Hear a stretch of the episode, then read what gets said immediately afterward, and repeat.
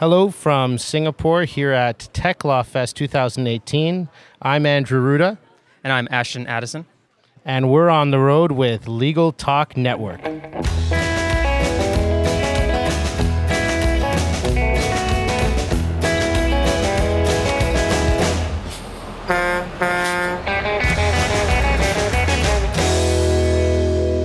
And we're back.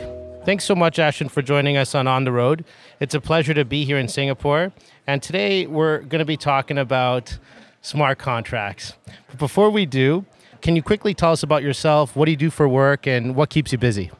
Yes, thank you, Andrew. Uh, well, my name is Ashton Addison. I'm the CEO and founder of Event Chain Smart Tickets, um, as well as the host of the Crypto Coin Show on YouTube. And we are introducing smart contracts on the Ethereum blockchain to solve the issues in the ticketing industry.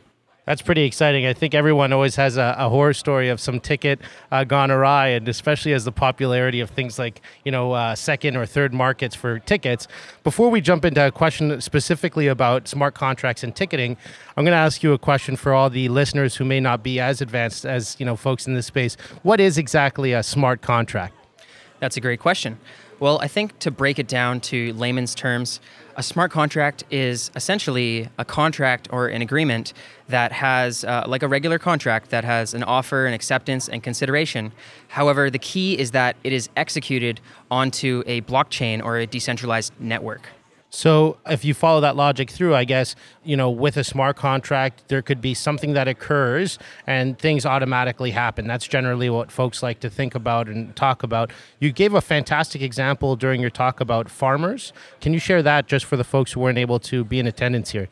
Definitely. So, in the insurance industry, say for example, a farmer wanted to take an insurance claim out where he would receive a payout if it did not rain for three or six months.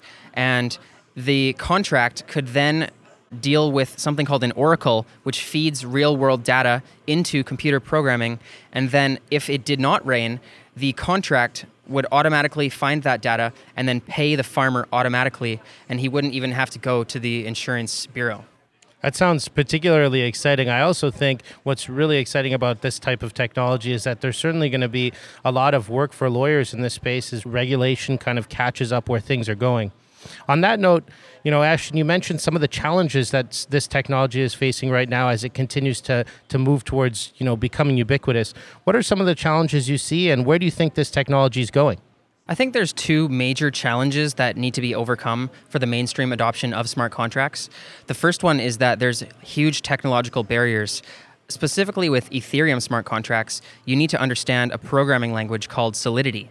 And it was created specifically for Ethereum, and very little programmers even understand this programming language, and never mind lawyers. So that is going to have to change. We're going to have to have a more non technical entry to creating smart contracts for mainstream adoption. The second factor, I would say, is the scalability of the underlying blockchain networks that are executing these contracts. Currently, the Ethereum blockchain can only handle 30 transactions per second. And if we were to send some funds to an Ethereum smart contract and the network was backlogged or had a large queue, it could take hours or days for the money to be received into the contract. And currently, that is just not acceptable in business. That makes a lot of sense. And in terms of where you see this going with, particularly in your space with tickets, um, what would you say for folks listening in, what they can come to expect in the future with some of the smart contracts and what you guys are up to in the ticketing space? I think that smart contracts will revolutionize industries which are low value and high cost. And I believe right now that, especially with the state that Ticketmaster is in, the ticketing industry is very low value. So I anticipate contracts, smart contracts, being an event where each ticket has a unique identifier and people can pay for a ticket. And not only will the contract be immutable in a sense that it is very hard to create counterfeit tickets, but also if you're paying in cryptocurrency, you'll get rid of those pesky transaction fees, which are very high in the ticketing industry right now. That's certainly true. I've uh, every time I always have to wonder uh, when I see that fee on uh, paying for different events, where is that really going?